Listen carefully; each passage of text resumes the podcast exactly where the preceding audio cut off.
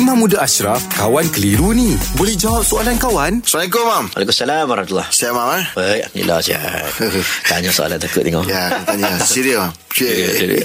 Ni ha, si apa Rais Afam ni dia yang nanyakan imam tentang uh, stiker ni. Apakah hukumnya meletakkan potongan pelekat atau stiker ayat, ayat Al-Quran di bahagian cermin belakang kenderaan? Okey, memang ada perbahasan ulama tentang meletakkan uh, ayat Quran menggantung di tempat-tempat tertentu. Uh, cuma di atas kenderaan ni tak ada lah lagi lah kita nak bincang tentang hadis Nabi. Uh, tak pernah lagi lah kita dengar dulu orang gantung ayat Quran dekat unta zaman dulu.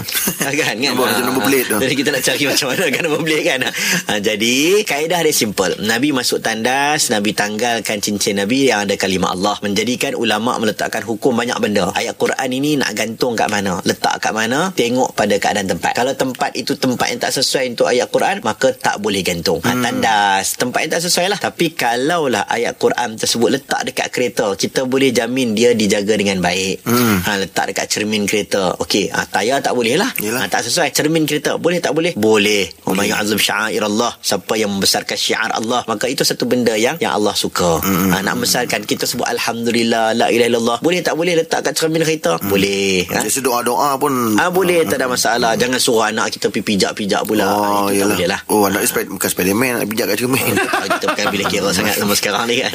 Angah pun dah nampak macam nak jadi Spiderman lah. Ah, on the way, on the way.